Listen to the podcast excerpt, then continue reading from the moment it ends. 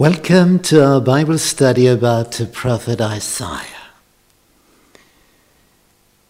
He is the prophet who worked for God for about 60 years. He was the counselor of four kings of Judah and Palestine, and the fifth king.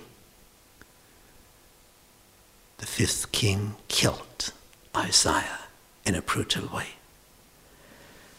Isaiah got so many visions and he had to write so many aspects.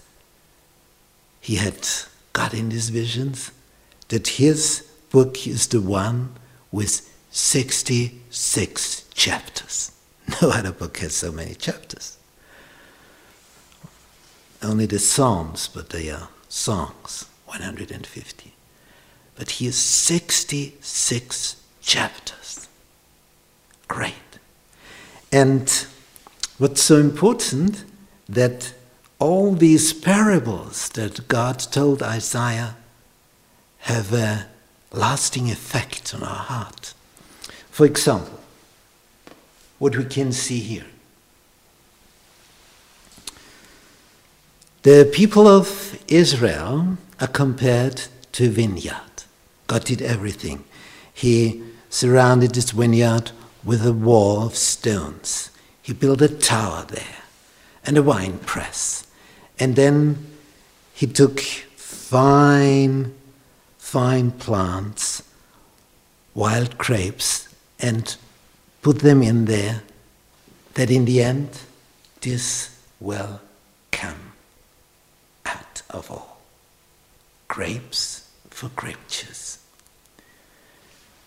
And he planted and he cared for this vineyard. He did everything, whatever you could do, but only wild grapes came out of it, which were sour and you could not eat them.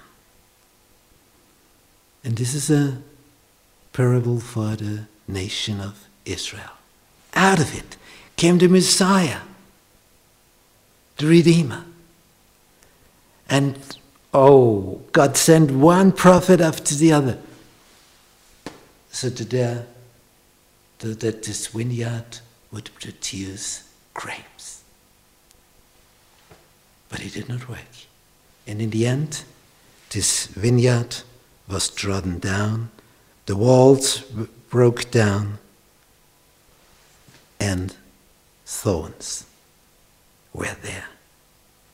And it lay waste. It's a tragedy.